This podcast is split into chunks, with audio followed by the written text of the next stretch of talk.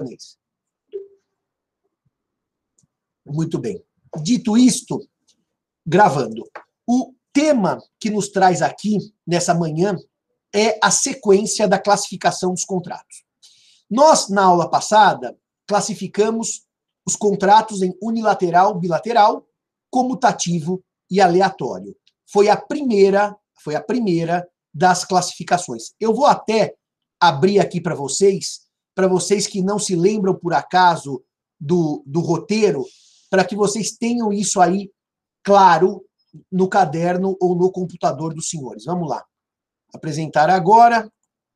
Vamos lá. Os senhores vejam aí pela tela que está sendo compartilhada que o primeiro tema da classificação dos contratos, que é o tema 1, trabalhamos na aula passada. Vamos começar agora o tema 2, que trata dos, das vantagens para as partes. Ou seja, segundo critério, quanto às vantagens para as partes. E quanto às vantagens para as partes, que é a segunda classificação, nós temos os contratos onerosos e os contratos gratuitos. Vamos começar com 2.1, os contratos gratuitos, também chamados de contratos benéficos. Os contratos gratuitos, também chamados de contratos benéficos. Os contratos gratuitos são aqueles em que uma das partes tem a vantagem patrimonial e a outra só tem o sacrifício. Uma das partes ganha patrimonialmente, outra das partes perde patrimonialmente. Então, nós teríamos como exemplo clássico de contrato gratuito ou benéfico, sacrifício para uma e vantagem para outra, o contrato de doação, a doação pura e simples. Ganha o donatário que recebe, perde o doador que entrega a coisa. Nós teríamos como exemplo de contrato gratuito o contrato de comodato. O contato de contrato de comodato é o empréstimo gratuito de bem infungível. Bruna, me empresta sua casa de praia para 15 dias? Empresto, Simão. Comodato. Sacrifício patrimonial para Bruna, que não pode usar a casa, e vantagem patrimonial para Simão, que pode usar a casa. O outro exemplo de contrato gratuito é o contrato de mútuo, o empréstimo de bens fungíveis. Ele é um contrato em regra gratuito. Espera aí, Simão, quando eu pego dinheiro emprestado de alguém, eu não preciso pagar juros. Não preciso pagar juros. Os juros não são da essência do mútuo. O mútuo com natureza econômica é chamado de mútuo feneratício. Já disse isso no semestre passado para os senhores, quando eu expliquei os juros remuneratórios. E este mútuo, que é o mútuo feneratício, ele é uma exceção no sistema, porque ele é um mútuo com juros embutidos, com juros previstos, com juros presumidos.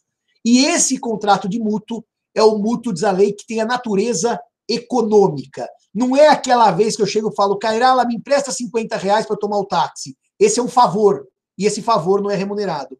Ou naquele velho exemplo, até teve um filme muito interessante, acho que a Luana Piovani, que era uma mulher invisível, ou era vizinha, não sei qual, qual dos filmes ela era, mas em que alguém pede para o vizinho uma xícara de açúcar emprestada. Evidentemente que eu devolvo a mesma xícara de açúcar sem nenhum tipo de juros. O mútuo também é originalmente gratuito. E o depósito também, diz o Ramsés, é originalmente gratuito, porque o depósito é, é considerado um favor, salvo se o depositário for profissional, uma empresa de depósito ou um depositário profissional. Daí ele se presume oneroso. Respondendo ao que disse, se não me engano, o Mike na semana passada, Simão, todo contrato unilateral é gratuito? Agostinho Alvim, na inexecução das obrigações, que eu já estava com ela aqui, ó, sempre aqui do meu lado, porque agora eu mostro toda a live, todo dia eu só cito homem.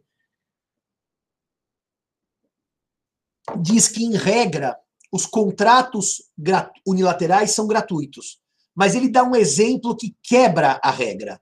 Esse mútuo feneratício, mútuo em que haverá incidência de juros remuneratórios é um contrato unilateral, porque só traz obrigação para o mutuário de restituir a coisa emprestada, que é bem fungível, por isso que é mútuo, e também implica pagamento de juros. Então, o mútuo federatício é um exemplo de um contrato unilateral, mas oneroso, porque há incidência de juros. Então, nem todo contrato unilateral é gratuito, mas a maioria esmagadora dos contratos unilaterais realmente são contratos uh, gratuitos, tá certo? O mútuo federatício, o mútuo com juros embutidos, é, é, com juros presumidos ou com juros previstos, ele é um contrato unilateral e oneroso. Dito isto, 2.2, contratos onerosos são aqueles em que há sacrifício patrimonial recíproco. Sacrifício patrimonial recíproco. Vantagens e desvantagens para ambos os contratantes. Para ambos os contratantes. Ou seja, eu vou ter prestação contra prestação. Eu vou ter isso na compra e venda, na locação, na empreitada, prestação de serviços, na agência, na distribuição, no transporte, que em regra é um contrato oneroso.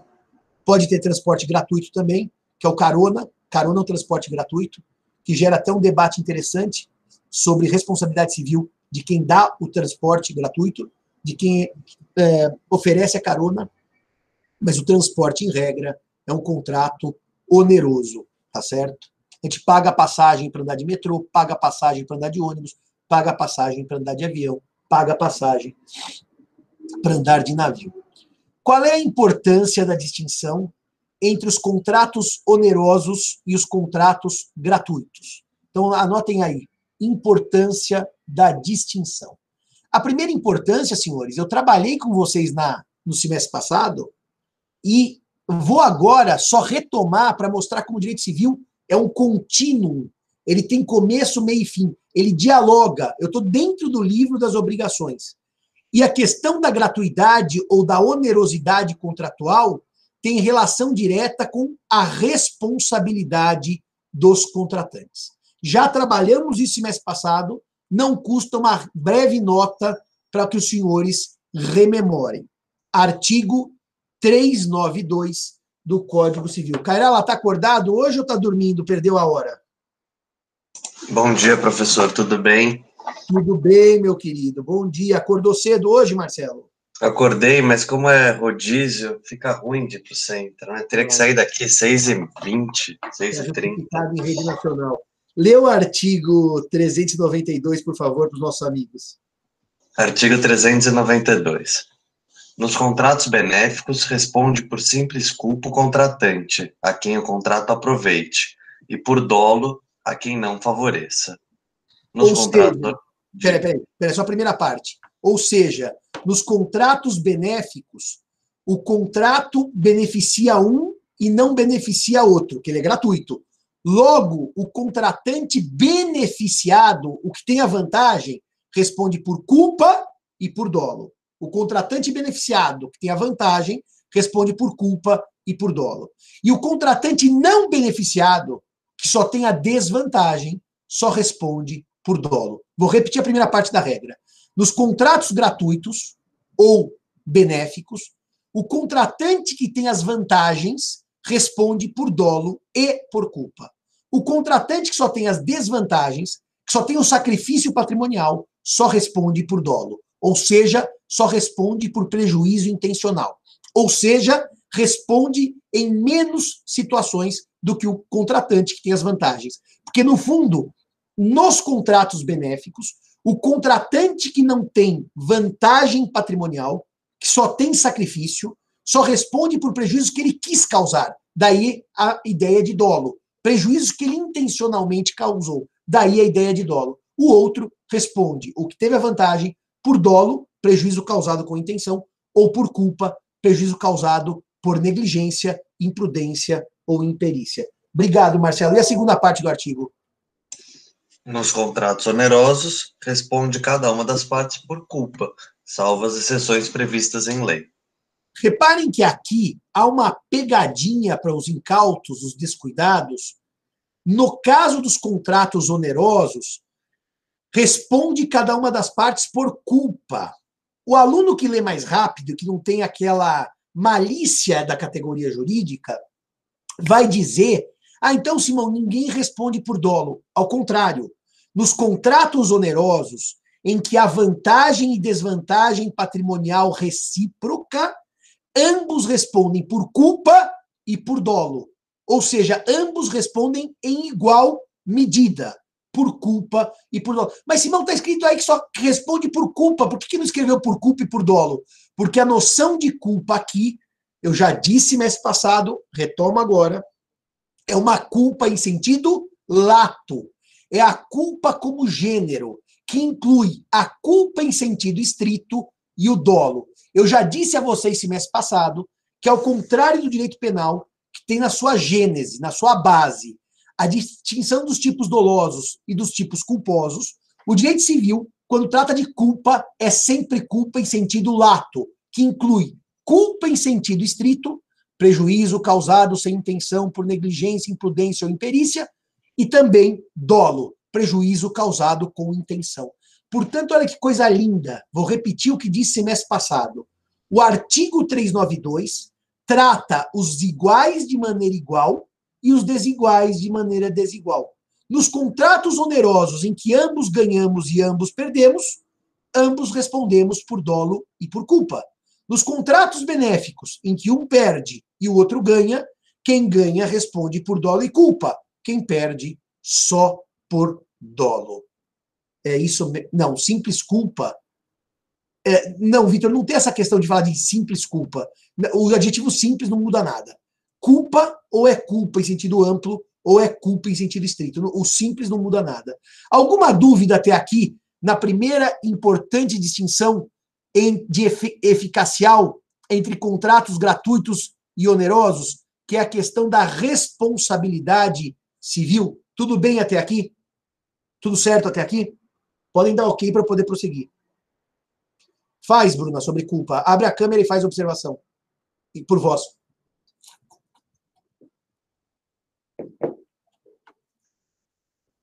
Cadê você, Bruna? Sumiu? Ela está sem som? Quer fazer por escrito? Está sem microfone, que beleza. Então, então Bruna, vem aqui. Vem na minha sala aqui, ó. E fala aqui para eles, vai? Já que você está aqui no centro. A Bruna está chegando aqui.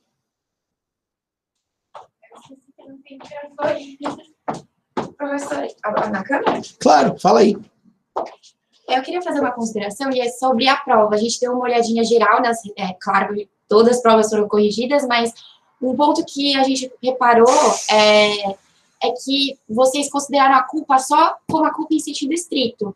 E a culpa no direito civil, essa culpa lato senso, ela engloba dolo também. Então, é dolo, culpa em sentido estrito, que é negligência, imprudência e imperícia. Então, como eu vi que muita gente errou isso, fiquem bastante atentos, tá? É... Porque é um erro comum de penalista. É. Que penal ou é dolo ou é culpa em sentido estrito. O civil é o contrário. A regra é que a, o termo culpa é em sentido amplo. Sim. Quando o direito civil quer dizer que a culpa é em sentido estrito, ele põe excepcionado dolo, isento de dolo. Ele, ele vai dizer isso daí. Mas se não, a culpa é pela vaca que eu esqueço a porteira aberta e ela foge, culpa. Ou eu mato a vaca e faço churrasco dólar. Muita gente Eles erraram isso na prova? Muita gente. Tá Então, eu bom. queria, é, Obrigado, Bruna. né? Obrigado pela sua observação. Muito bem. Dito isto, eu agradecendo a Bruna pela observação, nós temos então uma segunda consequência importante da distinção entre gratuito e oneroso, que diz respeito à chamada execução específica. Ou diz respeito, na verdade, a obrigar a parte a, a, eh, realizar o contrato ou efetivar o contrato ou cumprir as suas prestações. Se eu vendo e não entrego, contrato oneroso, o credor da coisa, depositando o preço, pode pedir para o juiz, juiz, tire a coisa do Simão que vendeu e me entregue a coisa. O contrato oneroso permite que a parte que cumpriu a sua prestação exija que a outra cumpra a dela, inclusive mediante requerimento judicial. Um ato de força do Estado para fazer com que o contrato seja cumprido. Os contratos gratuitos há um pequeno problema que é interessantíssimo na prática. Quando eu digo assim, Bruna, está alugada a minha casa para você e você me paga mil reais por mês e faço isso por WhatsApp. E depois eu falo assim, ah, Bruna, não vou alugar mais. A Bruna faz um print do, do WhatsApp, faz uma ata notarial e o juiz vai me obrigar a alugar a casa para ela porque o contrato é oneroso e se formou. Se eu disser, Henrique, eu lhe empresto a minha casa da praia, empréstimo é comodato eu fiz uma promessa de comodato, porque não entreguei a chave ainda para ele. E depois eu falo, quer saber de um negócio? Eu não vou emprestar nada a casa de praia para o Henrique. Eu vou eu usar a casa de praia. O Henrique tinha uma promessa de comodato, porque não houve entrega das chaves, e eu rompi a promessa de comodato. O direito civil diz: quem promete um favor, uma benesse, não pode ser obrigado a cumprir tal benesse. Em outras palavras, Antes de eu entregar a chave para o Henrique, vocês vão ver por que a entrega das chaves é importante na próxima classificação, já vou tra trabalhar isso. O Henrique não tem um comodato, ele tem uma promessa de comodato.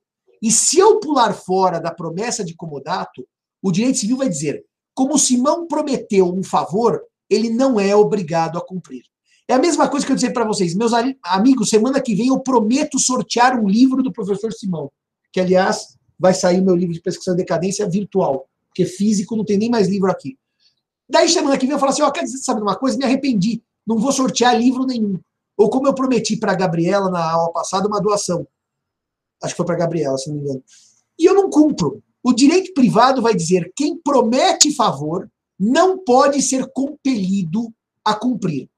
Agora, senhores, há nessa história aqui duas questões altamente relevantes. Quando em 2005 eu trabalhava no curso Prima, foi o primeiro curso preparatório que eu dei aula da minha vida, e aliás, eu só, só tive em, quatro cursos preparatórios até hoje. Agora eu vou começar o quinto, mas eu, eu fui sair do Prima e fui dar aula no Flávio Monteiro de Barros. O Flávio fazia o tipo de uma entrevista com a gente para fazer alguma pergunta. E ele gostava que desse uma pequena aula para ele. E eu escolhi uh, a promessa de emprego é um contrato oneroso. Sim, se você fechou as bases, você poderia, em tese, exigir o cumprimento. Só que tem um pequeno problema, Gabriela. Se você denunciar o contrato de emprego, você, como antes dele começar, você não pagaria em tese nada, porque a não ser que tivesse uma multa avançada. É que nesse caso nem começou, não dá nem para dizer que você tem que dar aviso prévio. Tem umas peculiaridades, mas é oneroso, sim. O contrato de emprego é oneroso. Mas daí eu dizia para vocês que ele falou assim para mim, Simão, eu sentei na frente dele e falou assim: dá uma aula aí do tema que você quiser. E eu dei uma aula de comodato para o Flávio, que era o dono do curso, né? E eu dei essa aula do, e falei, olha, o comodato se aperfeiçoa com a entrega da coisa, o comodato ele não uh, pode ser executado especificamente se a promessa de comodato for descumprida. Só que eu fiz uma nota para o Flávio que me gerou a contratação. Ele falou, Simão, pouca gente aborda o tema que você disse. Se eu imaginar que o Museu do Louvre faz uma promessa de comodato de obras para o Museu de Arte de São Paulo. A exposição vai chamar Os Impressionistas. Aliás, aí quem faria não seria nem o Louvre, talvez, talvez fosse o Museu d'Orsay. Mas fazer uma promessa de comodato. Os cartazes estão prontos, o seguro das obras está feito, o Museu d'Orsay diz assim: ah, quer saber, ao invés de mandar em São Paulo, eu vou mandar para o Museu da Alemanha porque eu sou mais amigo do curador da, da obra da Alemanha do que o de São Paulo. Era uma promessa de comodato. Era uma promessa de uma gratuidade. Era uma promessa de um favor. Só que nesta hipótese, o rompimento imotivado não gera jamais uma ordem para o comodatário ser obrigado a entregar as obras. Isso é impossível, porque a promessa de gratuidade não gera cumprimento forçado da prestação por aquele que teria desvantagem. Não gera. Mas é óbvio que eu estou diante de uma promessa de comodato que gerou justa expectativa e gerou danos, porque eu preparei uma exposição inteira, fiz toda a arte, e a exposição vai ficar capenga sem as obras do Dorset. E, portanto, há sim possibilidade de, em casos específicos, em que o prejuízo é evidente, cobrar perdas e danos. Mas, meus amigos, o fato de eu prometer um livro para vocês, se eu não entregar, nenhum juiz daria perdas e danos pela tristeza que vocês ficaram de não fazer o sorteio. é diferente de um comodato ou por a Bruna não me emprestar mais a casa de praia e eu ficar triste que eu não fui uma semana na praia. O comodato, para quando, vamos dizer assim, não realizado pelo comodante, pelo que seria o futuro comodante, para ele gerar perdas e danos, tem que ser perdas e danos absolutamente claras. Ah, mas Simão, você não podia jogar na boa-fé objetiva que você vai dar na, na aula que vem, na questão da boa-fé na fase pré-contratual e cobrar perdas e danos por quebra da boa-fé? Se os senhores forem apaixonados pela boa-fé, como são alguns, e não eu, os senhores podem até tentar uma ginástica para aplicar boa-fé na fase pré-contratual e dizer: o Simão prometeu doação e não doou, perdas e danos. O Simão prometeu emprestar casa de praia para o Henrique e não, doou, não emprestou, perdas e danos. Mas é uma ginástica própria da pós-modernidade. É uma ginástica própria do tempo das categorias jurídicas fluidas. Porque nas categorias jurídicas tradicionais, desenhadas como um quadrado, esta conversa não cabe. Rarissimamente, o descumprimento de uma promessa para a realização de, um, de uma vantagem, que os contratos gratuitos, gratuitos tra trazem vantagem, jamais sugeraria perdas e danos. Agora, houve um probleminha prático no universo forense que eu quero trazer para vocês. Marido e mulher em grandes brigas e processo de divórcio em curso. Quantas vezes eu não vi isso? Mas eu vou contar uma história para os senhores, que é praticamente o dia a dia forense. Daí, aquela grande briga, aquela pancadaria, o juiz vira e fala assim: já sei como resolver o problema. É tão comum isso. Como resolvemos, doutor? Você, marido, e você, mulher, doam tudo que vocês têm para os filhos de vocês e reservam para vocês o usufruto. Essa doação, para quem quiser entender porque ela é uma doação, no meu sentir, estúpida, vai ouve às 11 horas a live que eu vou fazer com a Daniela Teixeira, que eu vou explicar por que essa doação é estúpida. Porque eu construí meu patrimônio a vida inteira, dou tudo para os meus filhos e viro usufrutuário. Quer dizer, recebo o aluguel e posso ter o uso. Só que na hora que eu precisar vender, não é mais meu, é deles e eles são donos. É uma, uma situação que eu só recomendo aos meus clientes numa situação raríssima. Mas na frente do juiz, o marido e a mulher titubeiam, e o marido fala assim: Ah, doutor, eu acho que eu não queria. O senhor não gosta dos seus filhos? O juiz grita: Gosto, então doa. E naquele calor da audiência, marido e mulher doam os bens para os filhos. Às vezes só o marido, viu? Às vezes só o marido. E na ata de audiência, há uma promessa de doação. E por que uma promessa, Simão? Porque como aquele marido está doando bens imóveis, falei na aula passada para os senhores, cujo valor supere 30 vezes o salário mínimo, a escritura pública é essencial para que o marido doe os bens para os filhos. O que ele faz na ata de audiência é uma promessa de doação. Agora que eu sou mais safo, que eu já tenho aí de formado algum tempo, ano que vem 25 anos, eu nem deixo fazer esse acordo. Eu falei, excelência, meu cliente não fará esse acordo. E se fizer, não vai ser na sua frente sob pressão. Mas no passado a gente era meio tonto, meio ingênuo. Tá bom, faz o acordo aí. Eu perguntava assim: tem certeza? Eu informava o cliente: olha, você está doando tudo para seus filhos. E se nascerem filhos novos, que é um outro problema que eu vou falar na live das 11 horas. Mas, não, tá bom, eu dou. Então ele vai lá e doa. Daí ele chega em casa e meia hora depois ele lê a ata de audiência e ele descobre que ele tinha um patrimônio e ficou com zero, porque ele doou a meia hora atrás todo a meia hora ou meia hora atrás, não dá para falar a meia hora atrás, a meia hora ou meia hora atrás, ele doou todo o patrimônio para os seus filhos. E ele fala assim: Doutor Simão, me arrependi. Bom, meu amigo, pacta sunt servanda. Você prometeu a doação, vai ter que cumprir. Daí os senhores vão dizer: Não, Simão, você acabou de dizer que ele prometeu um favor, uma benesse, uma vantagem econômica para os filhos. E ninguém pode ser compelido, forçado a dar uma vantagem econômica para outrem. Senhores vão me dizer agora, porque assistiram minha aula com muita atenção. E eu terei que dar uma notícia aos senhores. Estes casos começaram a chegar aos tribunais, porque daí o marido se negava a ir ao cartório, que é o tabelionato de notas, e fazer a escritura pública de doação, se negava. Aliás, Bruna, anota que aquele nosso testamento que não fizemos semana passada, vamos ver se a gente faz nessa se negava a ir ao tabelionato de notas, e daí a mulher, representando os filhos, entrava em juízo e dizia: Excelência, manda ele cumprir sobre pena de perdas e danos, astrante, ou o senhor, na renitência dele, transforme a promessa em doação. Transforme o contrato preliminar em contrato definitivo. E o marido ia e se defendia. Eu prometi uma doação, uma benesse, não sou obrigado a cumprir e não vou cumprir. Isso começou a chegar nos tribunais. A primeira reação dos tribunais foi seguir o direito civil clássico e dizer: realmente, minha querida, você assinou um acordo que é ineficaz. Porque quem promete doação não é obrigado a cumprir. Só que estas decisões, hoje, se não são extintas, são minoritaricíssimas. Por quê, senhores? Na real, aqui não há uma promessa de doação isolada. Há uma promessa de doação dentro do bojo de uma transação que foi realizada para extinguir um processo. Portanto, aqui é diferente do pai. Atenção aqui. O pai no almoço de domingo vira e fala assim: "Filhos queridos, resolvi que amanhã vou ao cartório e doar tudo que eu tenho para vocês". E na segunda ele se arrepende. Nenhum juiz manda esse pai e doar segunda-feira os bens. Mas como a transação foi feita no divórcio e a cláusula de doação compôs o todo da transação, hoje, eu nem conheço decisões em sentido contrário, hoje obriga-se sim aquele pai que no acordo disse que doaria os bens para os filhos a doar.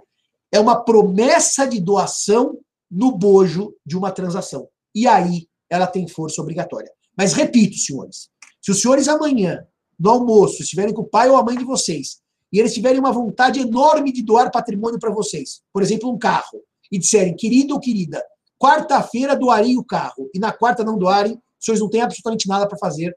É o velho provérbio de Justiniano, senta e chora. Não tem nada o que fazer pela promessa de doação rompida. Tá claro isso tudo, senhores e senhoras? entenderam a importância da distinção dos contratos gratuitos que não comportam execução específica e dos contratos onerosos em que eu posso exigir da outra parte o cumprimento do contrato? Entendemos mesmo, senhores e senhoras? Tá bom? Se entendemos mesmo, eu posso prosseguir. E eu vou prosseguir com a terceira categoria. A terceira categoria de classificação, vou até aumentar a letra dela aqui no meu computador antes de colocar na tela. A terceira categoria na classificação dos contratos é esta que está na tela. Quanto ao momento do aperfeiçoamento do contrato. Bem, isso aqui me permite uma viagem que é muito interessante e que eu gosto demais de fazer nesse momento. 3.1 contrato consensual. 3.2 contrato real. Qual é a diferença entre um e outro? 3.1 contrato consensual. O contrato consensual é aquele que se forma pelo simples acordo de vontades. É aquele que se forma pelo simples acordo de vontades. O consenso é um amálgama que funde as vontades em sentido oposto e forma-se o contrato. Portanto, o contrato consensual nasce do sim com o sim. Henrique, quer vender o seu carro por 20 mil reais? Sim aceitou a minha proposta, formou a compra e venda. Simão, mas ele não entregou o carro. Já há compra e venda. Simão, você não pagou o preço. Já há compra e venda. A compra e venda nasce pelo acordo. Pagar preço e entregar carro é a execução, é o cumprimento das prestações. Então, peraí, Simão, já tem compra e venda no momento que você diz eu aceito vender o carro e o outro diz eu aceito comprar o carro e as negociações e as condições contratuais objeto, tá tudo claro? Claro, tá tudo certo. Nasceu o contrato. É, deixa eu fazer uma nota para vocês. A locação é um contrato consensual. Entregar a chave do imóvel na locação não é formação, é execução. A locação nasceu quando eu digo assim, Henrique, me aluga sua casa de praia por mil? Alugo. Nasceu a locação. Nasceu a locação. A locação não precisa de entrega das chaves. A entrega das chaves e o pagamento do aluguel está no campo da execução, do cumprimento. A locação, a compra e venda, o mandato, a empreitada, contrato de sociedade, agência, distribuição, transporte, seguro, tudo isso nasce do acordo de vontades.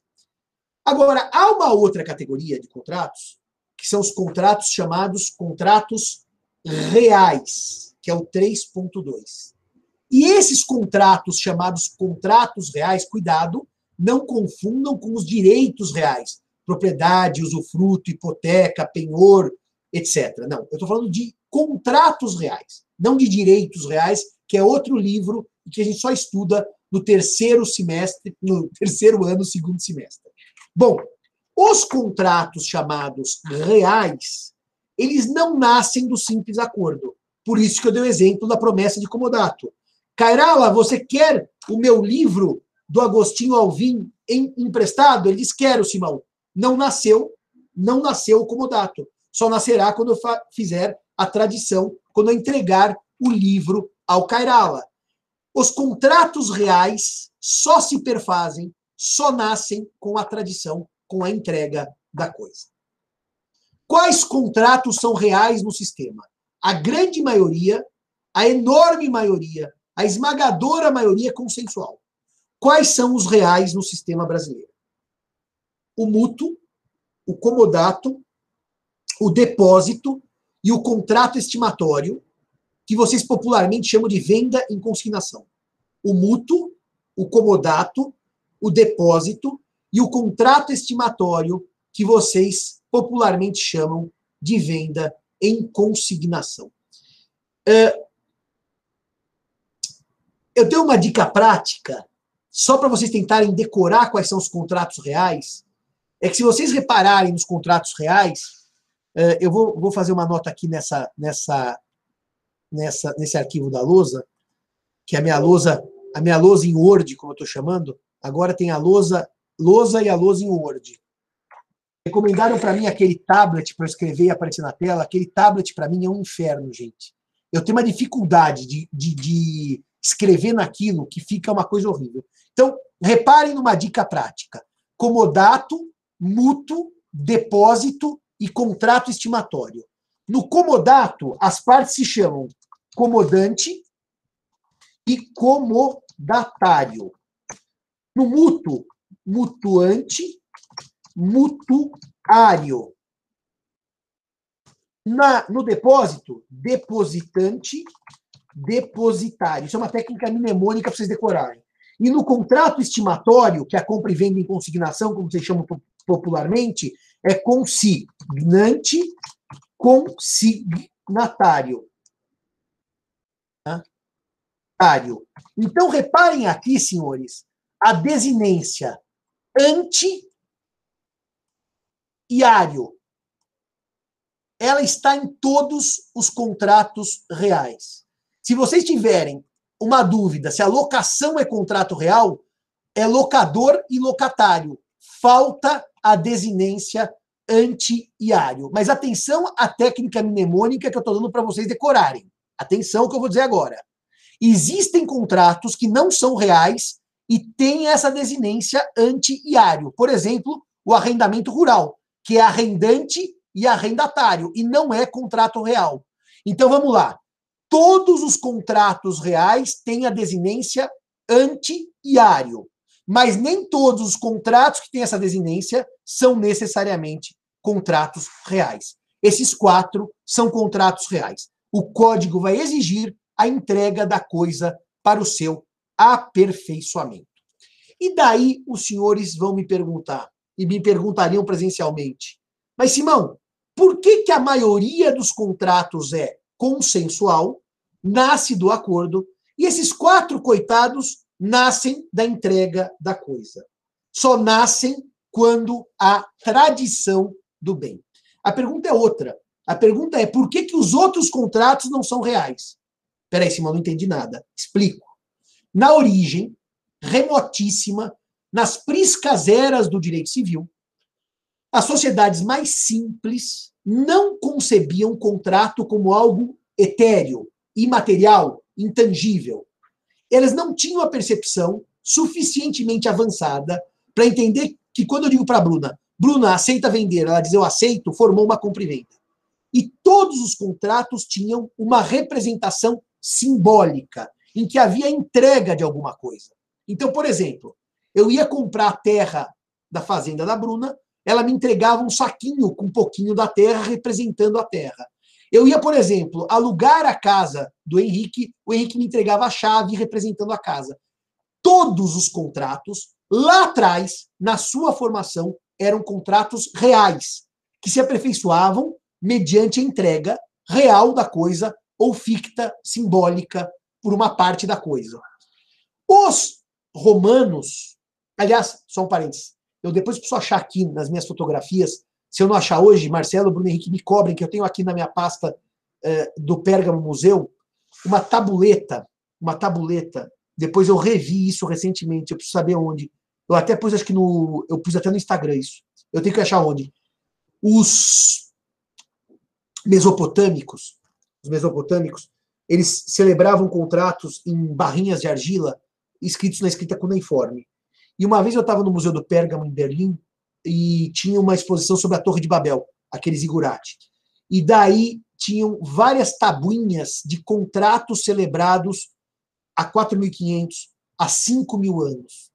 E esses contratos celebrados há 4.500 e há 5.000 anos eram contratos em que havia, havia mútuo de sementes. E é tão incrível dizer isso para os senhores, que o contrato dizia, pelo presente contrato, fulano deve a ciclano tantas sementes. E o contrato nasce com a entrega das sementes. Literalmente, o que eles faziam na tabuleta era um pré-contrato de comodato, que o empréstimo só nascia com a entrega.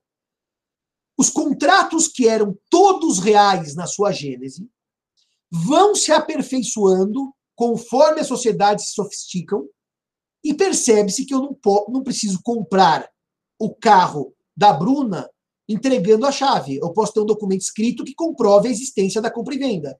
E os romanos, então, dão este passo e abandonam parte da categoria dos contratos reais para admitir os contratos consensuais, que nascem sem qualquer entrega.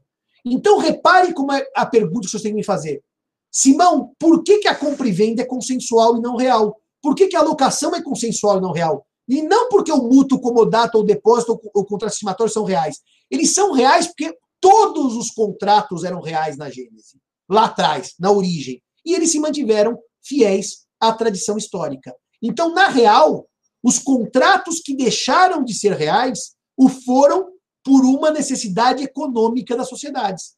E a partir daí, eu aboli a categoria, tirei daquela categoria dos contratos reais algumas figuras e deixei alguns dinossauros, alguns contratos que estão, vamos dizer assim, no tempo passado, que mantiveram a sua tradição histórica.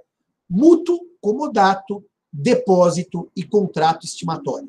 Os demais nascem do consenso, nascem do acordo. Eu não vou procurar agora no intervalo essa fotografia, dessa tabuleta, mas eu tenho aqui nos no, no meus álbuns, mas eu prometo a vocês que eu vou postar isso, pelo menos no Moodle, para que vocês vejam a natureza real de um mútuo de sementes. Eu falei em 4 mil anos, acho que é isso mesmo, 3 ou 4 mil anos. Bem, fazemos agora um intervalo, e na volta do intervalo, eu vou trabalhar isto aqui, que é o número 4, a questão dos contratos típicos e dos contratos a típicos. Vamos conversar um pouco sobre isso no regresso pós nosso café. Até daqui a pouco e bom café a todos.